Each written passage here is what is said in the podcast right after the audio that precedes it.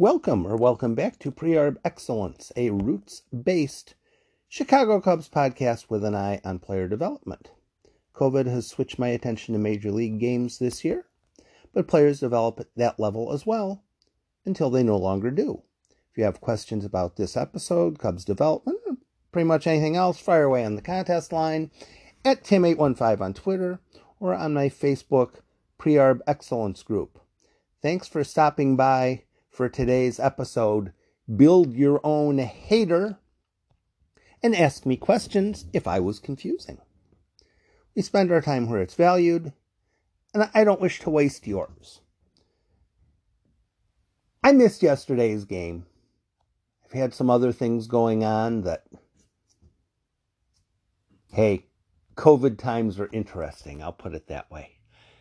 Um, I did see Josh Hader came out of the bullpen and made about 30 pitches and is unlikely for today. Probably they'd use him on Sunday if necessary.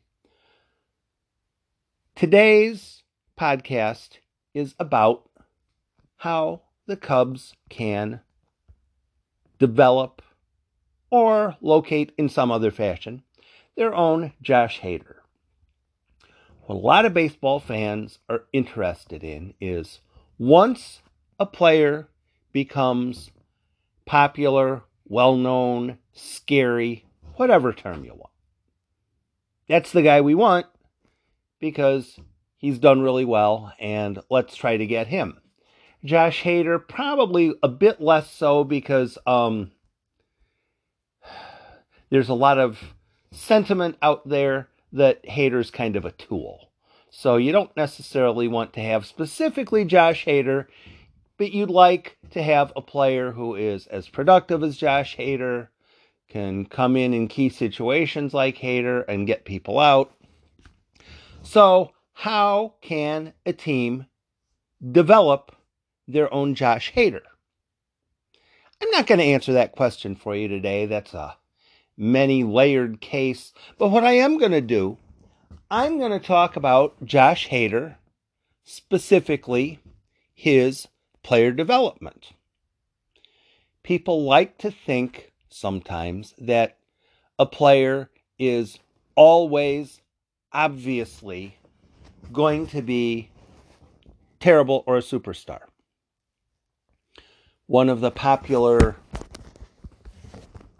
back and forths on Twitter is between people who have no interest in prospects and people who are prospect huggers. I, I, I'm putting up air quotes for you prospect huggers. Um, the thing with prospects, they're not always going to work. In fact, a lot of times they're not going to work, but if you have a player who is going to be good and you trade him away, particularly for a for an insignificant amount, yeah, that's going to come back and bite you in the butt eventually. Josh Hader kind of goes to that. So, uh, with prospects, it's useful quickly as possible, as, as quickly as practicable for teams to decide which guys are dudes and which guys are, might eventually be able to be useful in one fashion or another. Hear how I use the nuance there? I, I, baseball is a nuance game. Baseball is very rarely an all or nothing game. It's much more likely to be this guy could be moderately useful for our team. Okay, then if the price is right, you'll acquire him. And that's the way things go. Here's a look at Josh Hader in reality, the history of Josh Hader. He was a 19th round draft pick in 2012. 19th rounder. As of the 2021 draft, and presumably for years after that, the draft is going to be reduced from, well, it was reduced from 40 rounds to five for 2020 it will go back out to 20 rounds in 2021, supposedly. 19th round draft picks aren't normally thought of as this guy is going to be dangerous. 19th round draft picks are usually afterthoughts. Players selected from a NAIA school or some uh, some hyphen school, something that you know you you don't even oh that team has a that team plays baseball. It does. Huh. Oh, didn't know that. Or that is the actual name of a school. People don't think of 19th round draft choices as being likely to be valid. So 2012, Josh Hader was picked as a 19th round draft pick from Old Mill High School in Millersville, Maryland. I have a niece who is amazing who just moved to Virginia. Think she's Virginia Beach. I think, I think, I think. But I wouldn't bet too much money on it. I should know that. But um so I have I have no idea where Millersville is, but I've been told that Maryland is a much better baseball state than you might think. So, okay, there you go. Millersville, Maryland. He was drafted not by Milwaukee, he was drafted by Baltimore. Baltimore drafted the local kid in the 19th round out of Millersville High School and sent him off to the lowest levels of the minor leagues that they possibly could. In 2012, he had two stops. I'm just going to read earned run averages. You can argue that, oh, there are a whole lot of better things that you should be telling us. Tell us stuff other than earned run average. Tell us fielding independent pitching and OPS, uh, ERA plus, and uh, ratings from um, readings from a radar gun and all that. I'm going to read earned run averages because earned run averages are easy to find. And watching his earned run averages, kind of, kind of interesting to see. Do the Cubs have any players who could possibly, in their pipeline, do something kind of along these lines? Okay, in 2012, his frac- first fractional year, he had two stops, lower minors, 0.00 at one stop and 2.96 at another stop. Got in a couple innings, then he was done. 2013, he started off in, I think that's when he was in the South Atlantic League. 2013, he started the year with Baltimore, had a 2.65 ERA up until about July.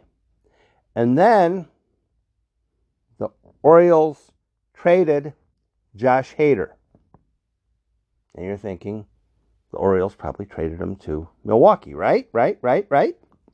No.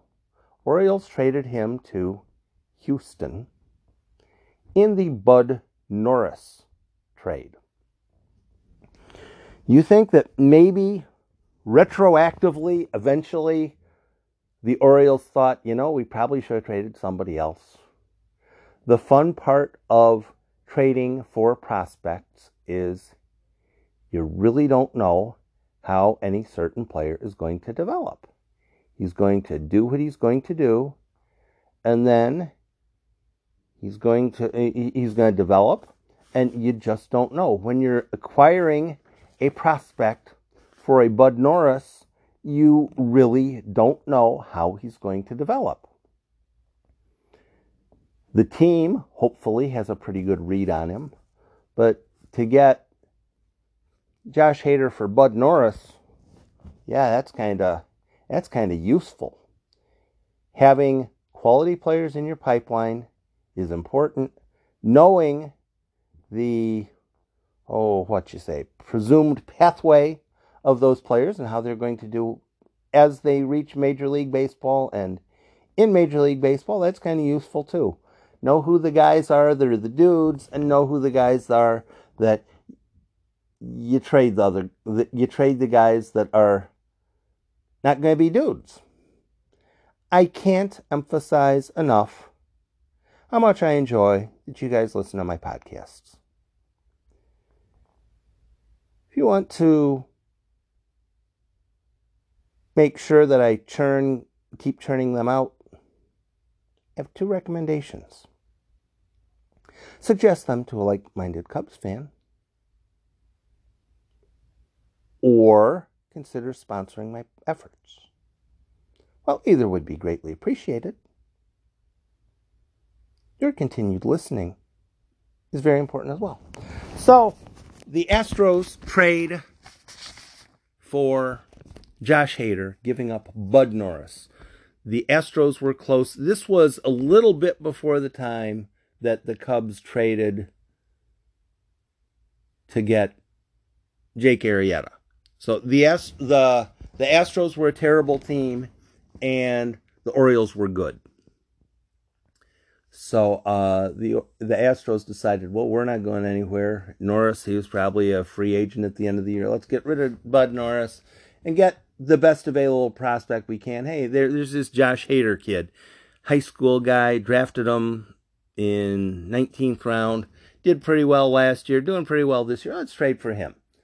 That's basically what you're looking for when you're trading a veteran for a prospect.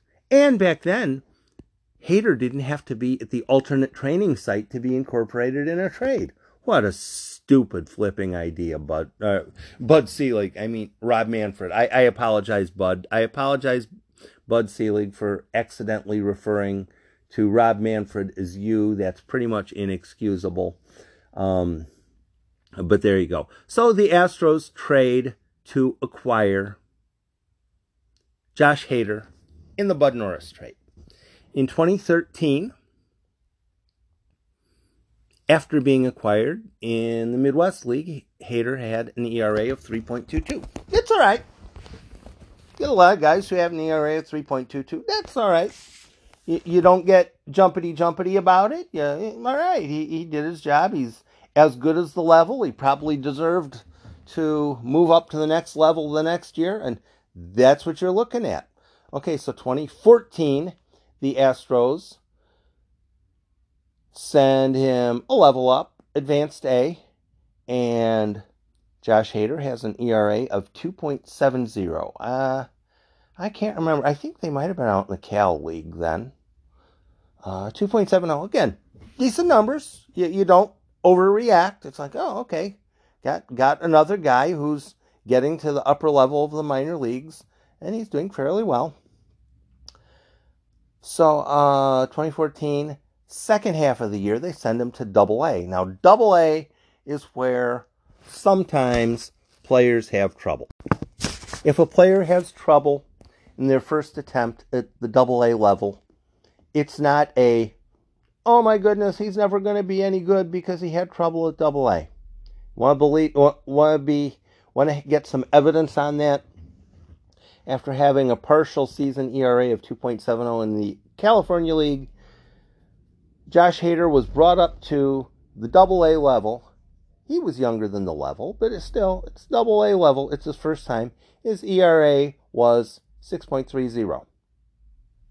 Now, if you're going to look at numbers, and overreact to stuff. Oh my goodness, this guy's terrible. Let's get rid of him. His ERA was 6.30, a double. Didn't know. You're trying to develop a player. Season ended, and he went off to whatever, came back to the same double A level. Take a guess. Don't don't look. Don't don't Google it. Don't go to baseball ref and look it up. His first year, his ERA at the double A level was 6.30. For one reason or another, it was a partial season at the same double A affiliate. Take a guess, take a guess, go ahead, take a guess. What do you think Josh Hader's ERA was his second time around in double A ball? The answer is ding, 3.17. Not better than 6.30. But it, it wasn't a case of at A, he had an ERA of 0.97 and he blew through the league. no, he was he was going through. He was developing. Now, why did I say he had a partial season at double A for Houston in 2015? That's because he was traded to Milwaukee in a trade for Mike Fiers and Carlos Gomez. It was a, uh, I think there were four different people, and there was some, there was a, either international spending money or a draft pick, or th- there was something going back the other way. But it was, uh, was a convoluted trade. The Astros ended up getting Mike Fiers and Carlos Gonzalez, gave up four people, including Josh Hader. Do you think Josh Hader might have been useful for Houston? Maybe he might have been. The teams looking for talent in trades, they're going to try to get the best prospects they can. All the other stuff goes aside. They want the best playing prospects if they're making a trade. And Milwaukee was able to um, unloosen Josh Hader and a couple other guys. Adrian Houser was one of them. That's the name that sticks to my mind because he's been up in the major leagues and pitching here and there. So the Brewers acquire Josh Hader and send him to Double A, and his ERA, his first Double A season, was 2.79. That year, they sent him to AAA. No, they sent him to the Arizona Fall League. The 2015 Arizona Fall League and Hader's ERA in the Arizona Fall League against a good field of prospects was 0.56. That's starting to sound pretty good, isn't it? But now, uh, so I'm, I'm going to run down his partial list of his ERA by stops at different levels 0.00, 2.96, 2.65, 3.22, 2.70, 6.30, 3.17, 2.79, 0.56 so far. There's nothing there that is hollering at the top of your lungs. This guy is going to be a legendary fireman at the major league level. That's not necessarily how it works. When you're developing talent in a minor league system, in a minor league pipeline, that's what you're trying to do. You're trying to develop talent. It's not a kid shows up from Millersville High School. No, Mill, yeah, Millersville High School, and uh, Old Mill High School in Millersville, Maryland, and is immediately better than everybody in the league. No, that's not how it works. There are there are a bunch of levels of minor league baseball. There are going to be fewer levels next year than there were last year, but there are a bunch of levels and you get to a level, you'll probably struggle a little bit, and if you're going to be a major leaguer eventually, you'll probably have some good outings. And then you go to the next level and you prove yourself there. If you don't have patience baseball is probably not a very good sport for you. If you are very committed to baseball, you might want to work on your patience. People who listen to this podcast probably don't have that problem. A lot of baseball fans are, oh my God, this guy had a bad outing. Let's launch him into the sun. Whereas most of the time in that situation, I'm saying, hey, the other guys are good pros too. The other guys are good also. If the pitcher ends up giving up a home run to Christian Yelich, well, Yelich is kind of good. You know, you, you don't want to see the guy give up a home run to Christian Yelich, but Yelich is kind of good. So, yeah, it seems it seems a reasonable um, seems a reasonable acknowledgement. So we get to 2016.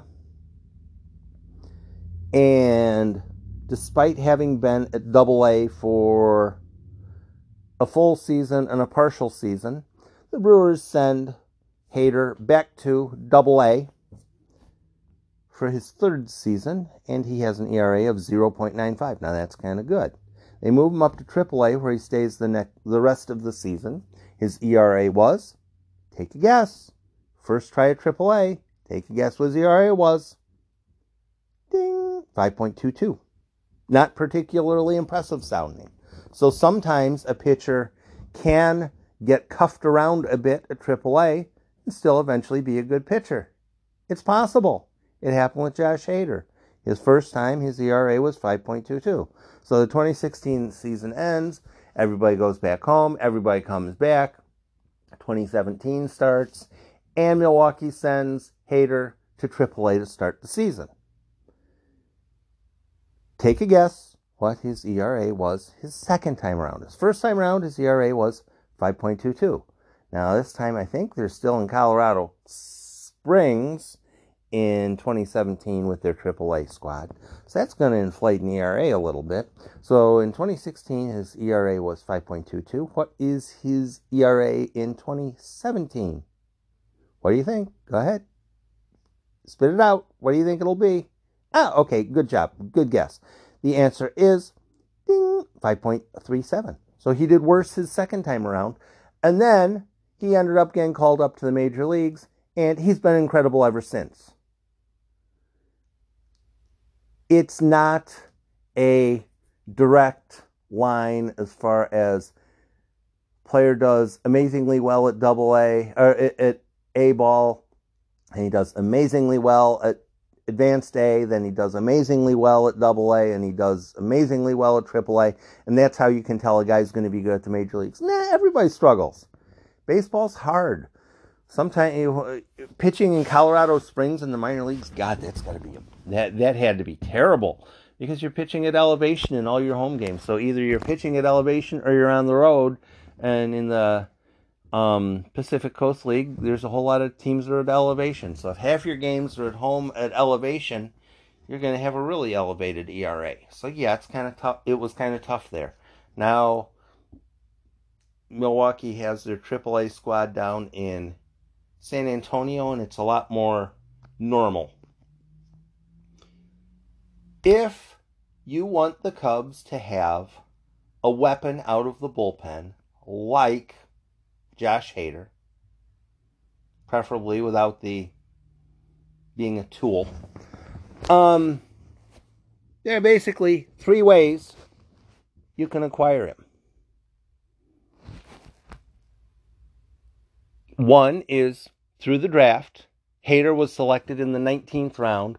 I haven't gone back to check Brewer blogs, but I haven't checked. I, but if I did check, I doubt I'd be seeing people saying, wow, this is so cool. We got Josh Hader in the 19th round. Can you believe it?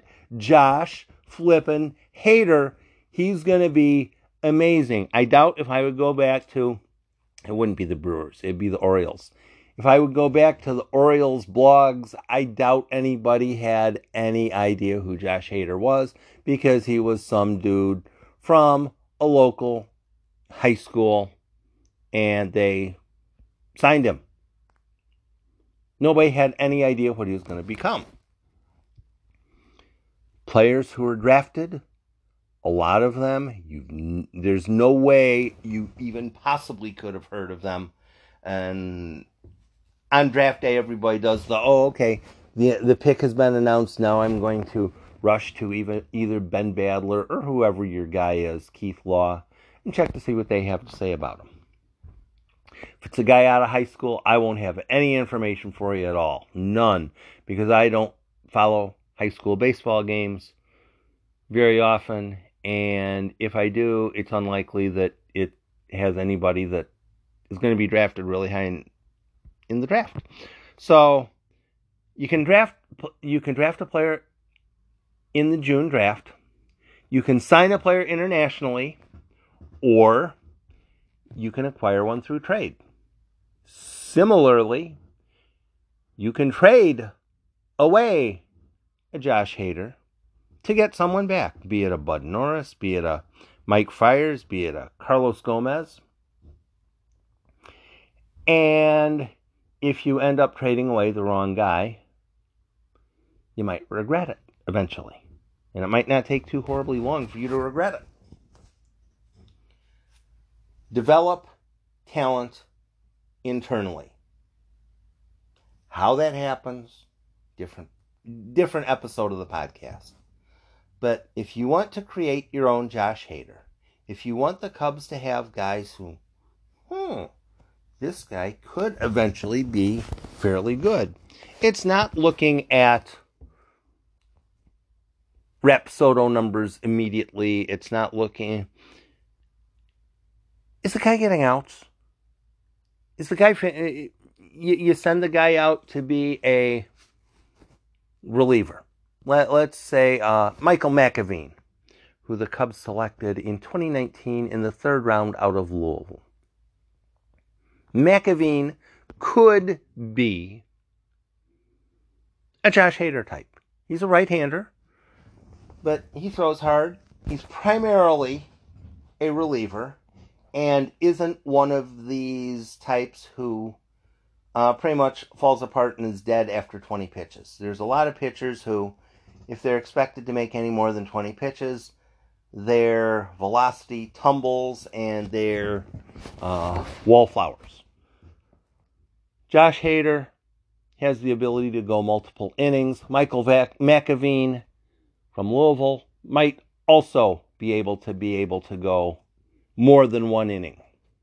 So he might eventually develop into the guy who you bring him in in the seventh or eighth inning and ask him to get six outs. So now, am I saying Michael McAvene is going to be Josh Hader without question? No, no. Can't know that. I have a very horrible record of projecting how well a player will do at any more than one level above how he that he's produced to so far. So, for instance, McAvene pitched in Eugene. He did all right. If I were to guess on Michael McAvene, the longest possible assessment I would have made was how's he going to do this year at South Bend? That would have been the only thing. Don't don't think about seven years down the line with prospects immediately. How's he doing now? Is he better than the guys he's up against? And realistically, the only way you're going to know how those players are actually doing, unless you're going to look at ERAs and look at um, the uh, player search and sort at Fangraphs, the easiest way to know how a specific player is doing at a specific level. This is really old school. Listen to a game, watch a game. I don't know if you're going to get MLB TV next time around. Maybe you will, maybe you won't. But audio is provided for every Cubs minor league game above the compound level. So once a guy hits anything above the Arizona Cubs, you can listen to the game. So if you have a dude who you've been interested in, let's take the guy who the pitcher who was selected before um, Michael McAvene. In 2019, McAvene went third round, Chase Strumpf went second round, Ryan Jensen went the, went in the first round. Jensen should probably be added in the next week or so to the Cubs' alternate training site because he should probably get some work in against some qual- quality opponents. Jensen is, uh, what?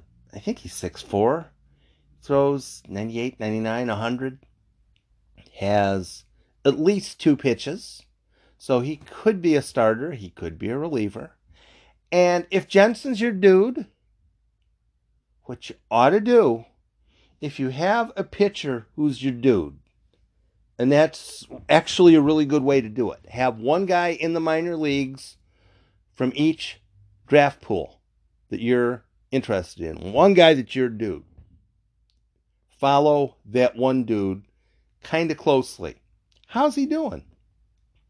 And if he's doing horribly, That's all right. You didn't guess wrong. You're trying to educate yourself. You're trying to be more useful in conversation. You're trying to educate your friends eh, if they're interested and having valid information. So let's say Ryan Jensen is your dude from the Cubs 2019 draft class. When he's pitching, listen to the game. Simple. Live on the game. He's playing for, you know, if he's playing for the high A affiliate of the Chicago Cubs National League Ball Club, listen to the game. Flip it on. Listen to the game. How's he doing? Don't get overly attached to, oh my goodness, he gave up a double with two guys on in the third inning. I'm going to overreact. No, no. Players get hits. Pitchers strike out good hitters. Stuff happens. Slowly take in information on the player that already interests you. Every draft, there should be one guy that really interests you in each draft. Why, why is that? Because you can draft a Josh Hader in the 19th round.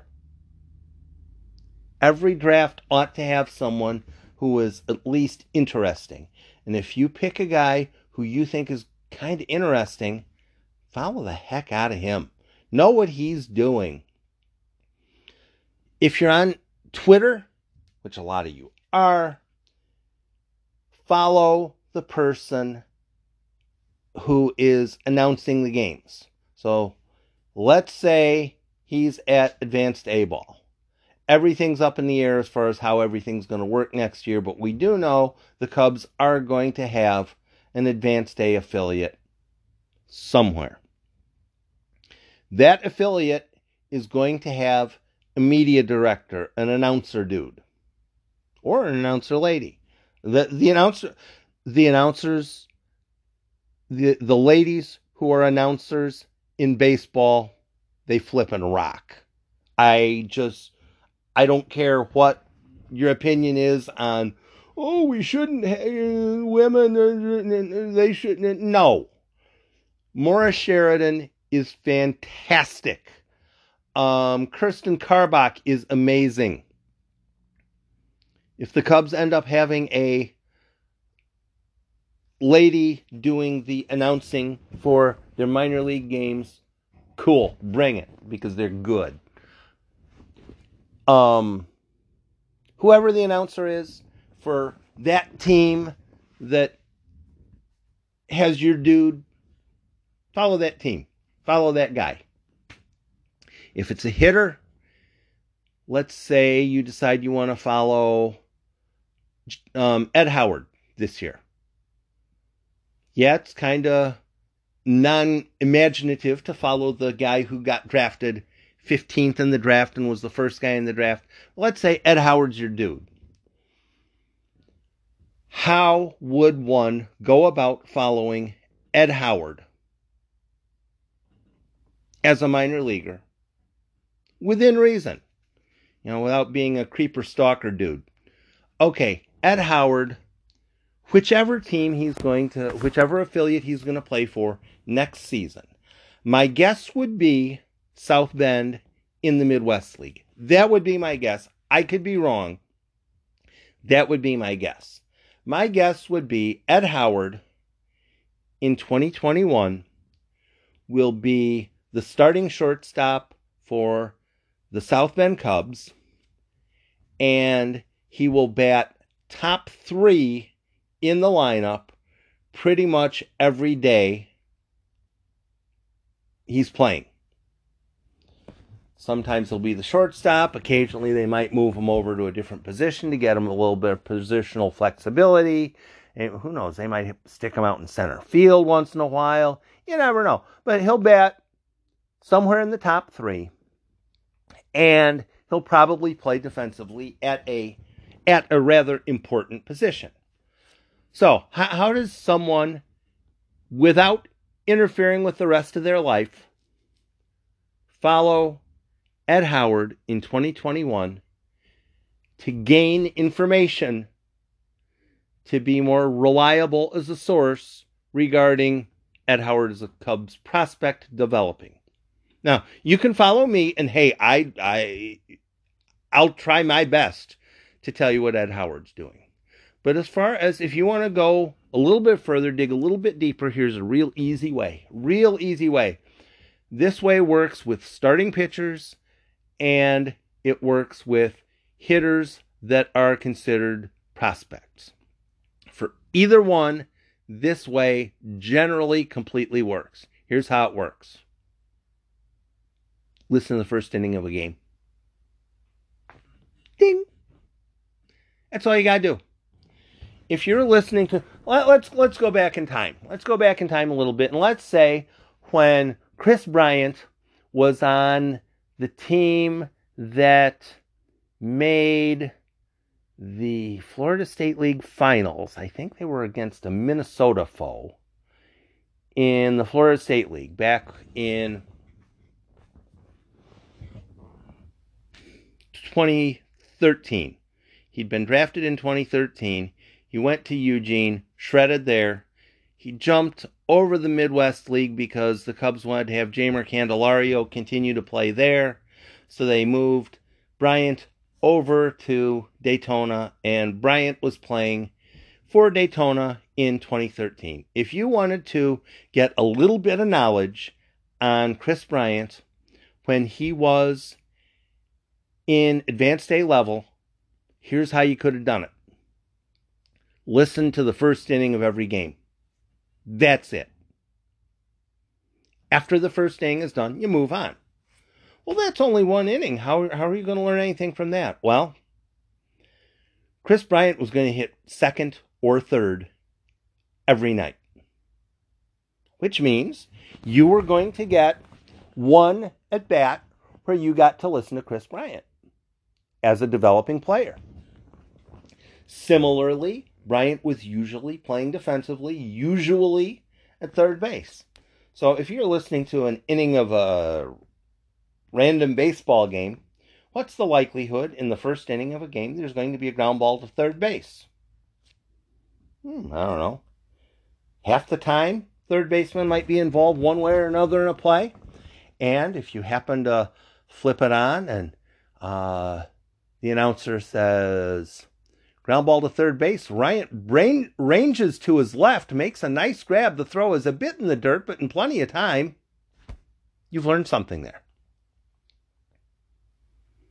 It's not something that you're going to be able to get a write a college thesis on, but if you get information on a player, that's what you're trying to get if you're trying to develop your knowledge base. You're trying to add information. If you're trying if the Cubs are trying to develop a Josh Hader or anyone else, the way the player is being developed is in the minor leagues. every draft, pick a dude. One dude. Doesn't matter who it is. This year for you, it could be Justin Nwogu from Michigan, or it can be Luke Little. For a lot of people, it's Burl Carraway. Osley Carraway, 98, 99 left handed reliever. Now, it's perfectly fine to pick Osley Burl Carraway as your dude, but not get overly attached and say, he ought to get called up to the major leagues right now because he's my guy. And no, no, no, just he's your guy. He's your guy. If there's anything on Burl Carraway out there and Burl Carraway's your guy, read the article. Somebody links something, read the article. If you learn anything about your guy in the article, retweet it so everybody that's following you sees an article on Burl Carraway. Whoever your dude is, take one guy from that draft he's your dude. And if it ends up being a case of somebody else ends up being better or nobody from that draft really ends up panning out a whole lot, you've learned something. You've learned something. Sometimes players will be on pregame or postgame shows for interviews. If you are good enough um, Twitter allies with the announcer for the team of the player that's your dude, uh, let's let's use Burl Carraway. He he very well might be at Advanced A next year. Fair call. I, he, he might be at South Bend. He might be at Advanced A. Let's say you got Burl Carraway and Ryan Jensen both at Advanced A. Burl Carraway is your guy from 2020. Ryan Jensen is your guy from 2019. So you you have two classes, two dudes, and as it happens in this parallel universe, they're both on the same squad. So hey, you got to find out whoever who's going to be that guy who's the announcer dude for the Advanced A squad for the Cubs. Maybe it'll be Myrtle Beach, maybe it'll be someplace completely different. And if it is someplace completely different, a whole bunch of people are going to overreact because the place where the games are being played is largely insignificant.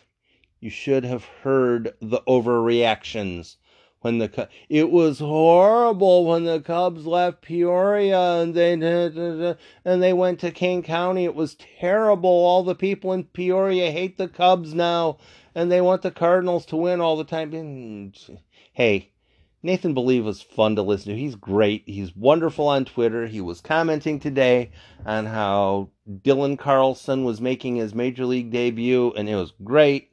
He talked about Dylan Cease, who was pitching against St. Louis. Dylan Cease had pitched in um, Peoria. That was cool. And Nathan does a great job, but you don't have to suddenly hate Dylan, uh, hate Nathan Baliva because he's doing Cardinals games. He's announcing, he's educating people, he's doing his job, he's doing his job well. Hey, that's cool. He doesn't want to, he doesn't follow me on Twitter for reasons and reasons and reasons. That's fine, that's cool. He's got his life, but Nathan, Nathan's cool. Nathan does a nice job of announcing games. I much much prefer listening to the games when he's listening instead of when he's taking his inning or two off. And the Second guy fills in.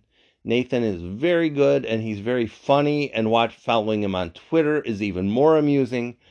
But wherever the Cubs affiliates end up being, the players will have a chance to get better.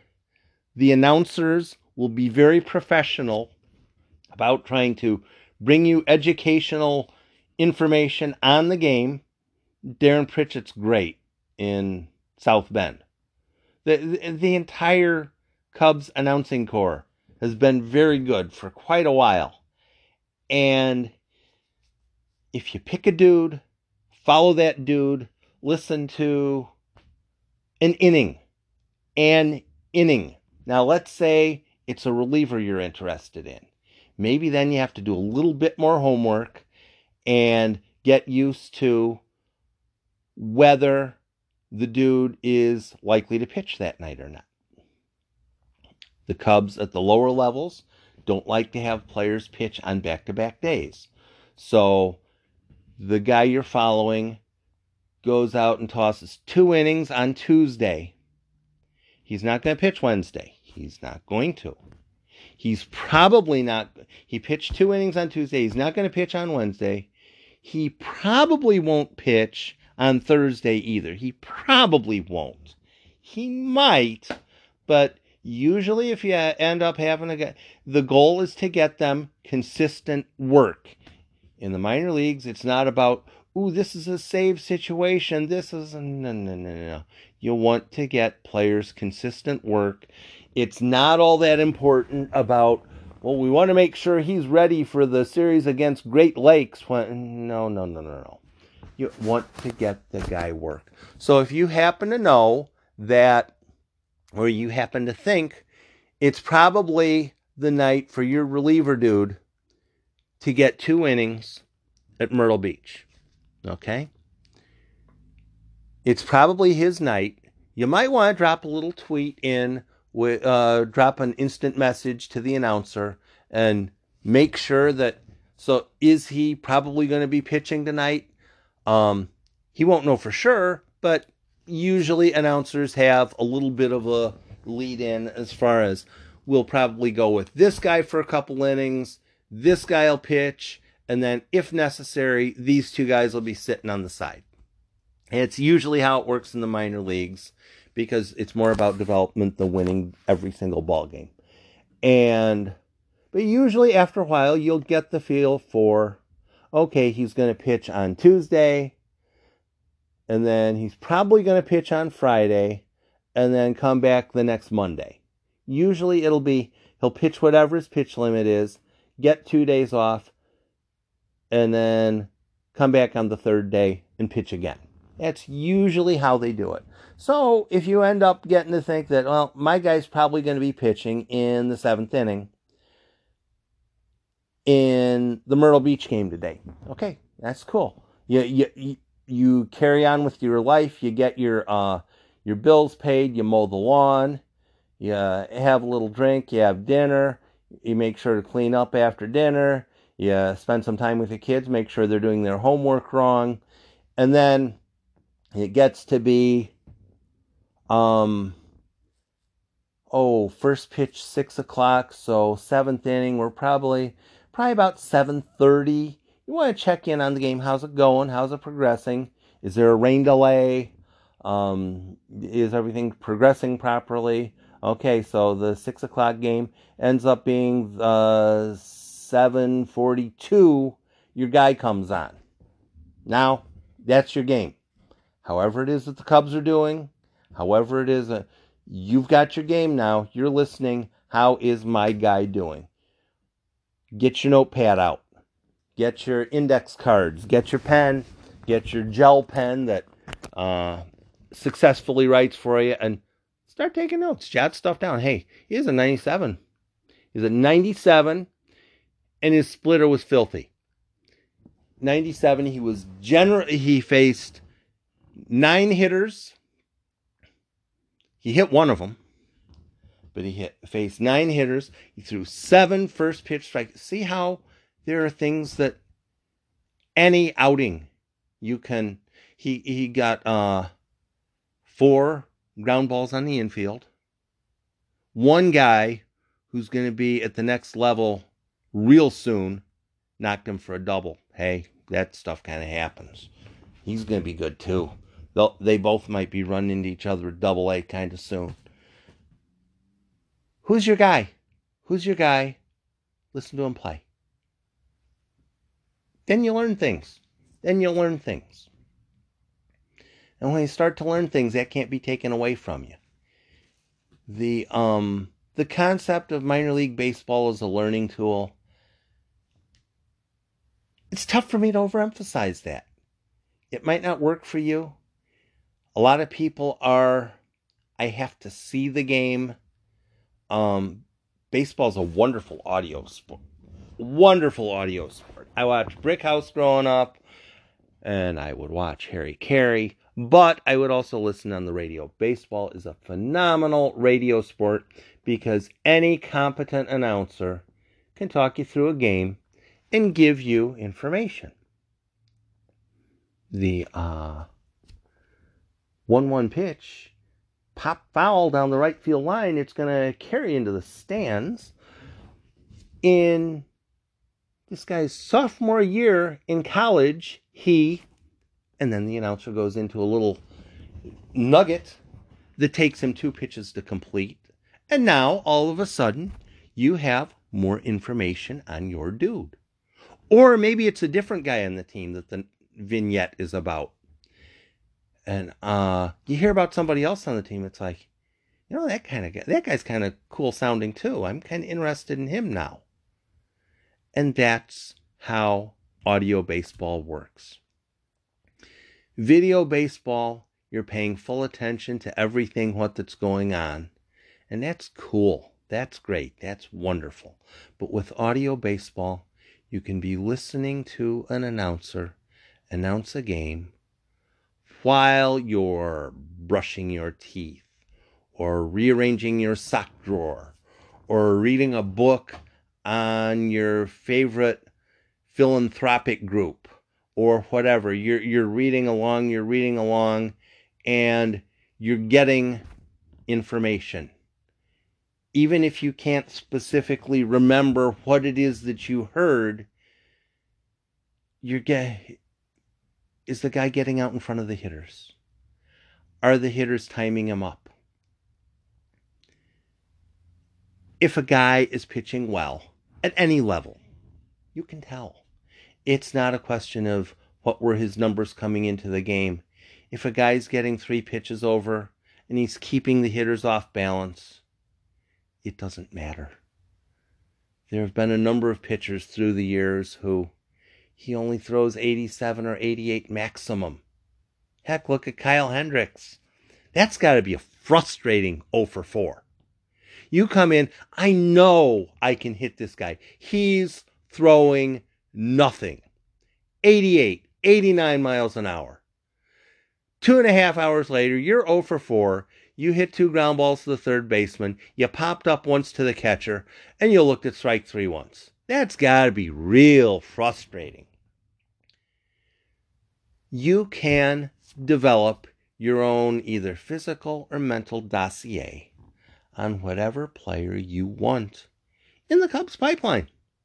All you got to do is pay attention. Listen to the ball game. You don't have to listen to the whole ball game. If you're listening for a hitter, he's going to hit in the first inning. Listen to that inning, and then go on with the rest of your life. If you're listening to a pitcher, maybe you'll want to uh, listen to the first two innings if he's a starter. Listen to the first two innings. That'll usually get you about once through the lineup. And if you're trying to assess a pitcher, you don't necessarily want to prioritize his at bats against the guy who's hitting 167 and has driven in two runs in 87 at bats. That's not necessarily the guy you want to assess stuff off of. How does he do against the second, third, fourth, and fifth hitters? Does he get the leadoff batter out?